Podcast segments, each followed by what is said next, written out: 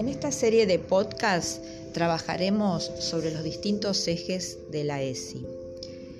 Comenzaremos con reconocer la perspectiva de género, tratando de entender cómo la educación, la sociedad, las instituciones, la familia han transmitido valores, costumbres, estereotipos, prejuicios y roles sobre lo que supuestamente debe desempeñar cada género, de manera socialmente impuesta.